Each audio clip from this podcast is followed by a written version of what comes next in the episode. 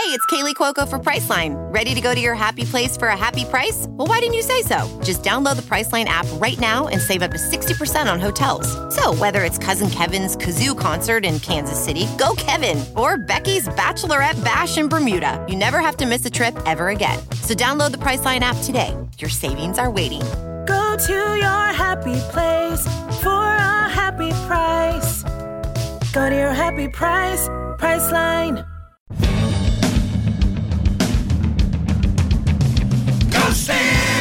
Steelers! Go Steelers! Say go Steelers! Go Steelers!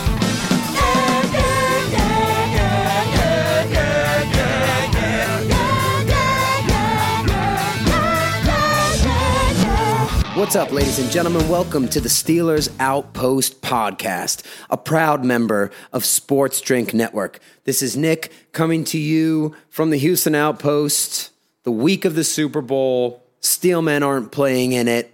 Kansas City Chiefs are. Also, the Philadelphia Eagles are playing in this thing. Papa Tom, he's in some work meetings right now, and we are dedicated to getting these things out in a more timely manner here. So I'm going to hit this express episode by myself here to get out a few thoughts about the Super Bowl and about Mike Tomlin coming onto a bunch of offensive linemen at the Senior Bowl.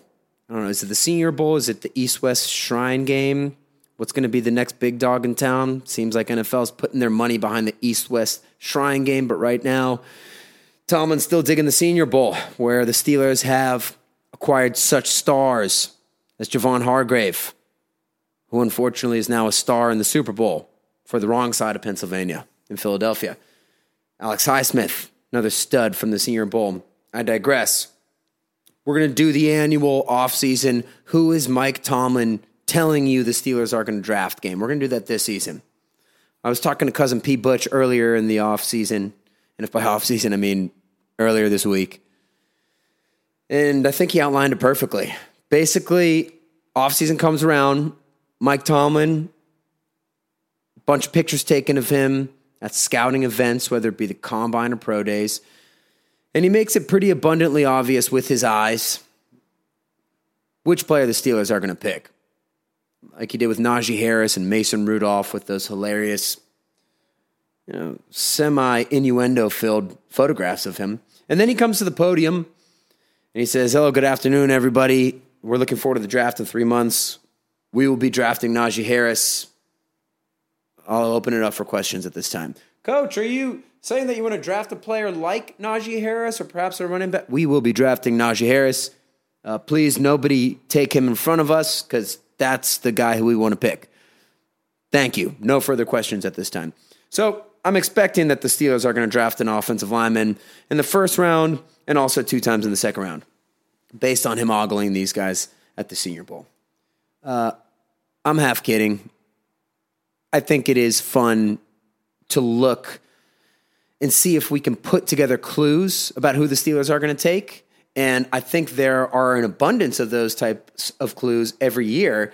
Alex Kozora from Steelers Depot has done a great job of outlining those criteria over the years. For instance, generally, if they're making a first round pick, it has to be from a Power Five school. They have to have been at the player's pro day, and they're not going to do it for a West Coast player. They never really draft West Coast in the first round because I guess they like um, to have a lot more connections with the school and a lot more read on who the player is. If they just mentioned, I think uh, either Tomlin or Rooney mentioned a week or two ago that they already knew a lot about Kenny from years before the draft because they're keeping an eye on him. And obviously, it's pretty easy to talk to people in his camp. So, in that way, if you take all those criteria and then if you match that up with another clue that has become sort of a staple of the Steelers offseason, which is Art Rooney's Art Rooney II's press conference after the year end wrap up, usually he says something in that that will tip you off to where the Steelers want to go. We need a better pass rush. He said that for a while. The Steelers took a bunch of edge rushers over the course of a few years with Jarvis and Bud and then TJ.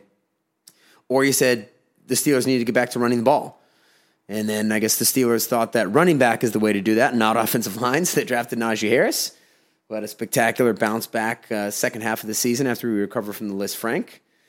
And yeah, anyway, so he does give you some clues that way. I don't think he gave us that many this year in particular. And also, I'm wondering how ironclad those clues will be this year, given the fact that Eric Weidl and I don't know if I'm pronouncing that right. I've heard it pronounced multiple ways. It's messing me up. But Weddle Weidl from the front office and Omar Khan are now running the show in Pittsburgh maybe some of those trends get bucked. Maybe they can draft a player like the Oregon cornerback in the first round, somebody from the West Coast. We'll see. So this year will be interesting to find out from that perspective. And I think we've been pretty steadfast on the podcast all year with our draft desires.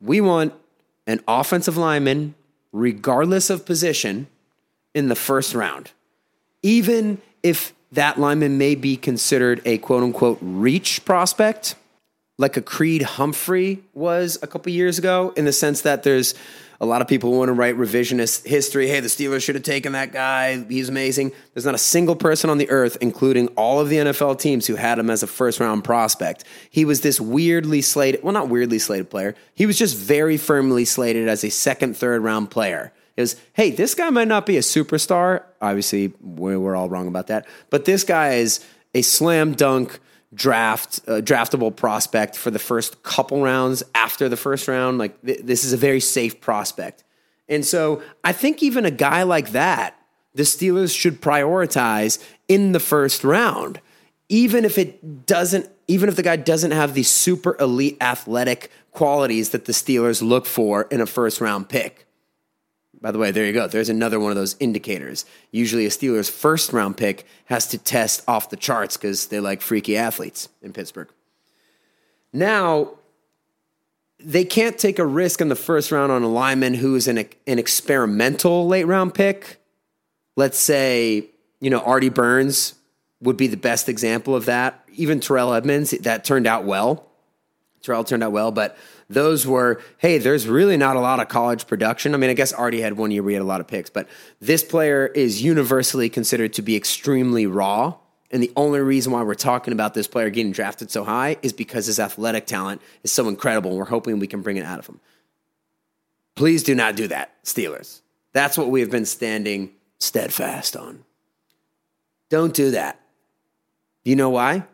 Because those guys are bad. And we need good players the Steelers. There's a great tradition. You got Hall of Famers. You got great jerseys.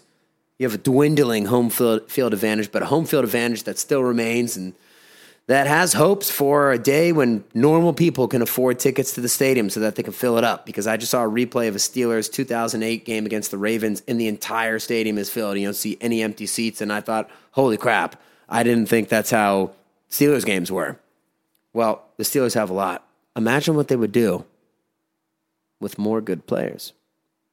That's the kind of guy we want to take, right? A good guy. So we were saying we want offensive line regardless of position in the first round, potentially even the first two rounds, because aside from James Daniel, who thank goodness established himself over the second half of the season, once again, great second half of the year to the Steelers this year he established himself as okay, this is a bona fide starting guard. Thank goodness we paid this dude some money in free agency. He's very young. He was targeted as being a cornerstone piece for the line. It looks like he is going to be that. Other than him, any player on that line can be upgraded. Sure, they did play well throughout the course of the year, but nobody else played well enough to warrant like invincibility in terms of being replaced. Like you could replace any of those guys and then turn Mason Cole into your backup center or your swing center guard. And then you'd feel really good because we know that backup lineman position is going to be critical. And that's why I think the Steelers are in a really advantageous position because it's not like you need an edge rusher really badly, which is a really specific position and you're really rolling the dice on those guys working or not working, you could take any offensive lineman and your line is going to be better. And I think that the line needs to be much better considering the fact that they were fine, but if the Steelers want to build their team in the way that it looks like they want to build it, which is, hey, you're not allowed to shut people down on defense anymore because you're not allowed to hit people, but we can have incredible edge rushers and safeties, and maybe they do take a corner high, and we're going to force turnovers because that's kind of the way of the modern NFL, and we're going to be fast. We're going to be fast as hell. We're going to run when the other team is running, but we're going to run faster, and we're going to get where they're trying to go. And then we're going to be as violent as possible within the rules to hopefully create some chaos, right? It's not like we can deter people from going across the middle by hitting them because once again, you are not allowed to do that anymore. But make a really fast defense and then make a uh, a running offense that that that kind of centers around a power running game, and then hopefully they add the other part of what every real successful hey play defense and run the ball offense does in this modern NFL, which is throwing deep balls. It's think of the Titans a few years ago. Like you, you run, run, run, and then you fake it. And when you throw it, you throw it deep. And obviously, you couldn't be any worse than the Steelers are at throwing it deep. So we got some work to do there. But what's going to help you do both of those things? A dominant offensive line. Kenny Pickett, what do you have? Nine touchdown passes this year. We don't care. We know he passed the eye test. There is a big question mark in terms of how big of a step does he take by the end by this time next year mean, obviously, I'm not expecting him to come out week one, two, and three and just throw three touchdowns every game, but it is fair to assume that by this time next year, it should be a hard yes or hard no. Or it should be a, okay, we have Derek Carr, Kirk Cousins, and, and then hopefully we're crossing our fingers that he gets even better. Or it's like, oh, damn it, we got Andy Dalton. I don't think Kenny will be Andy Dalton. Truly, don't. But you, you, you don't have Mahomes or Ben to save you from a bad offensive line. Like I'm, you don't have a physically dominant quarterback who's just going to be able to work around that. So you need to invest in the offensive line.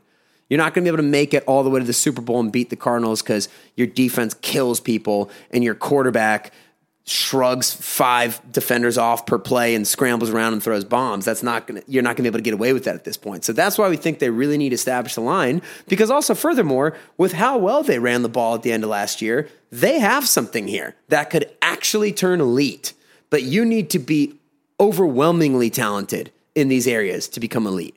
When you had the Killer Bees, you had a consensus top three offensive line, you know, top three to five quarterback, best receiver, are probably the best receiving group, arguably the best running back. It was an overwhelming amount of talent that let the Steelers win a ton of games, even while having one of the worst defenses in the league, right? If you bolster that line, you're going to have a much better chance at that. So, that has been our thought process the entire season. And it still is, but there's a caveat because the Steelers somehow got the 32nd pick in the draft dropped into their lap by trading Chase Claypool. And that changes the game a little bit because the Steelers have their first round draft, basically two first rounders, because the Dolphins no longer have a fir- one of their first round picks or a first round pick, whatever it is. There's only going to be 31 picks in the first round this year. The 32nd pick is becoming sort of the de facto, uh, you know, last pick of the first round. Lamar Jackson, right? So now you got three picks early in the draft, within the first 60 or so. That gives you great f- flexibility. I know that the Steelers have their eyes on a cornerback, corner back in the first round. If they took a truly great corner, like you got Witherspoon, you got the or- Oregon kid, you got Joey Porter Jr., if you take a great corner and you use those next two picks on an offensive lineman, or you use one of those next two picks on, on an offensive lineman along with a priority free agency signing, I'm great with that. That's cool. Um, however, if you did what you did the Najee Harris year, and yes, I know I'm glad we have Najee and Pat Freiermuth, but when there's a crying need for offensive line, you ignore it in the first round and in the second round, and then you're hoping that a third round player, was it Kendrick Green that year, is going to perform for you. The Steelers don't have that luxury. They need to look at what happened when they were trying to preserve Ben's career. They got Bruce Arians and the chuck it, throw it deep, and if you go to the hospital, that just means you're more of a man. They got rid of that. They got Todd Haley in there so that they could have some nice infighting and borderline alcoholism. I guess that's from all the all the offensive coordinators, and I do say that lovingly because they do seem like fun guys. they got Todd Haley in there, try to teach Ben how to get the ball out quick. They succeeded. Took about two years. But what else did they do? I said, fine, fine. We'll take an offensive lineman in the first round, and then you guys are going to see what happens. Okay, so we got this Maurkice Pouncey. Ah, damn it, he's like the best center in the league already. He's a rookie. I guess that does work. And then he misses the Super Bowl, and BJ Raji ruins the Super Bowl, but he wouldn't have ruined it if Maurkice Pouncey was in there. Okay, that's pretty cool. I guess we'll take this Pound or this DeCastro character who fell to like the 16th pick or whatever it is. And what does DeCastro do right when he gets in? That's right. He falls on Pouncey's leg and knocks Pouncey out for the season. And that sucked. But what happened after Pouncey recovered? Well, you had two perennial Pro Bowl offensive linemen. You did have arguably the best offensive line coach in the league, Mike Munchak, and the rising tide lifted all boats.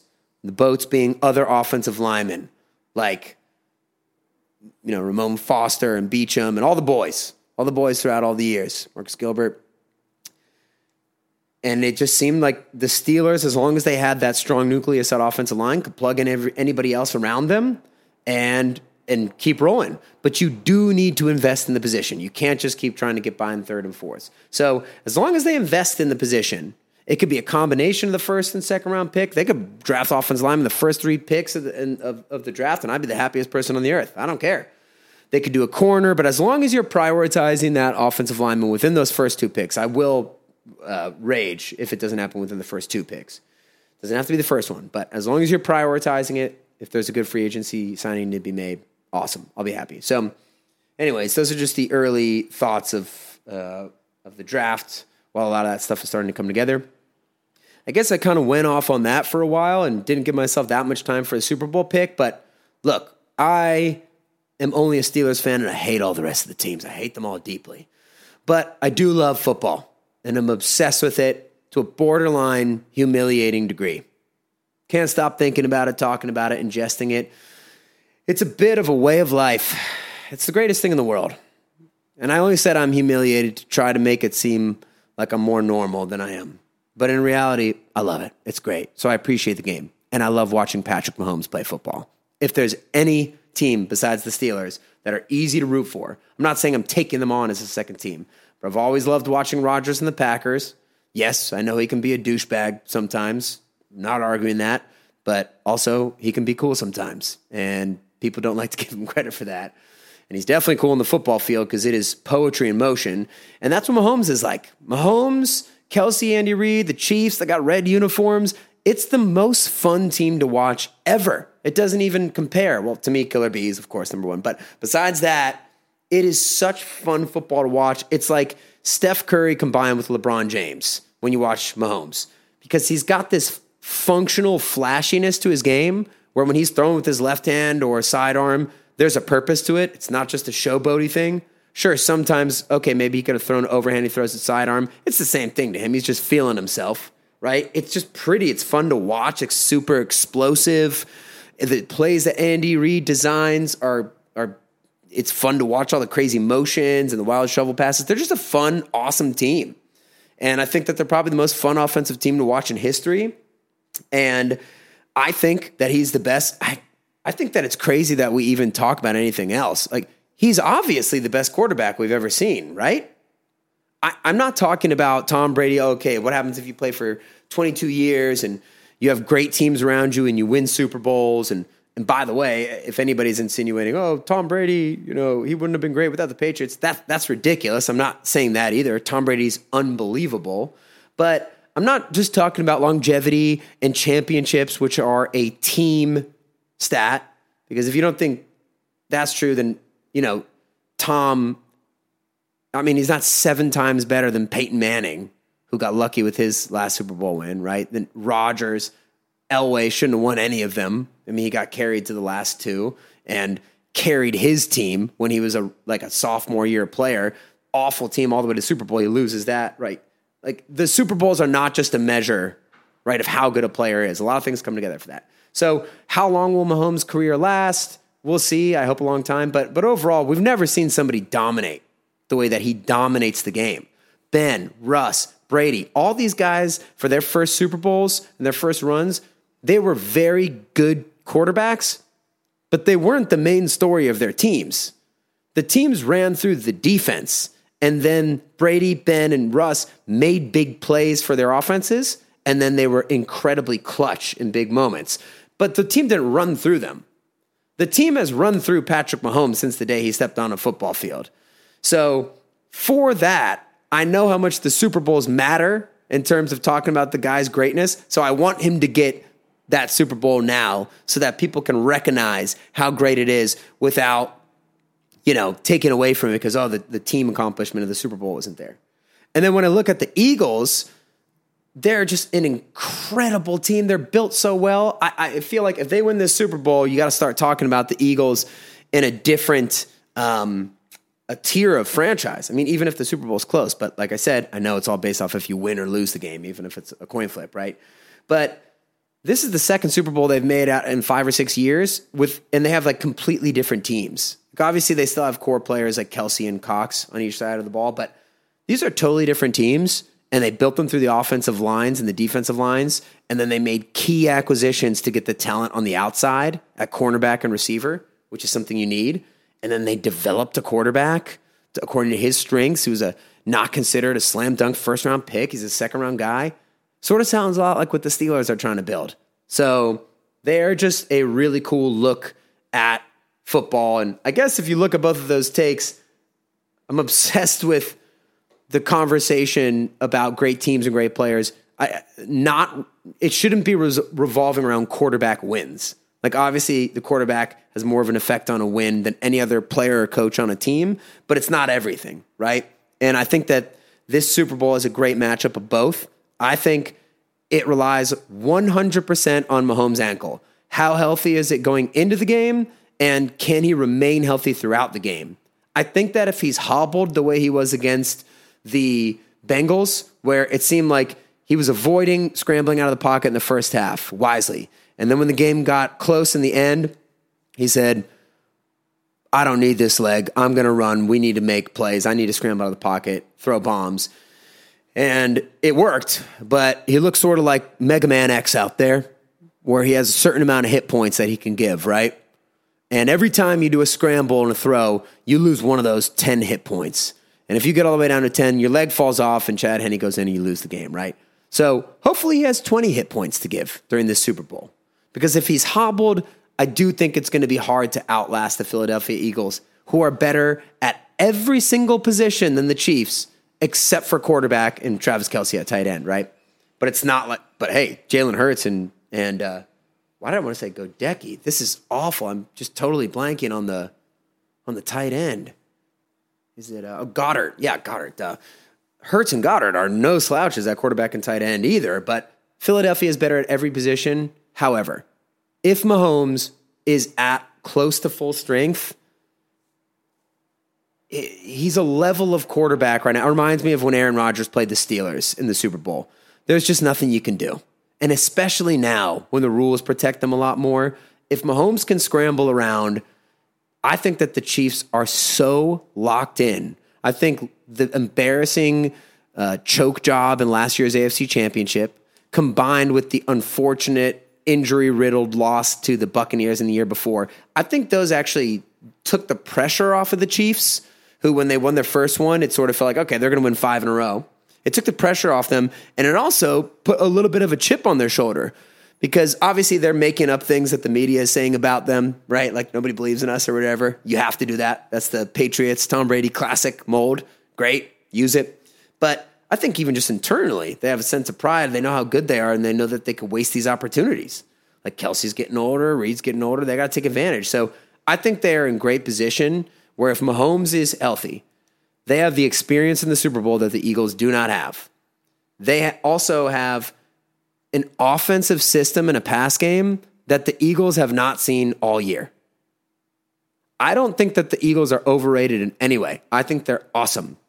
But I can also say they haven't played a pass game that comes anything close to how complicated Andy Reid's pass game is let alone the fact that they haven't played a quarterback who's even a quarter of what Patrick Mahomes is.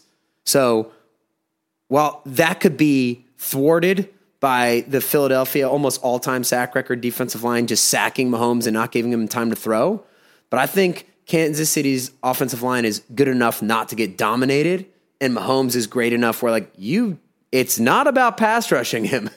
The Bengals have shown it's not pass rush, it's that art of containing the guy and making sure when you run past him as a defensive end, like, do not try to get the sack. j- just make sure that he doesn't break the pocket because if you go for the sack and you miss it, Mahomes is throwing a touchdown over you. So that's a different art rather than just getting after the passer. And I know the receivers are a big concern for, for Kansas City, and I almost feel stupid going into it saying, look at all these injuries, and you would bet on the Chiefs. I just think that Mahomes, if he's at full strength, he can make make this thing happen. So I'm hoping he does. I would go 27-24 Kansas City. But if the Eagles win, sweet. We got one of their GMs. He's going to make that the future, the near future in Pittsburgh, and we'll all be happy. All right. Follow the podcast on Twitter at Steelers Outpost. Email us, SteelersOutpost at gmail.com. Until next week, Go Steelmen. Okay, bye bye.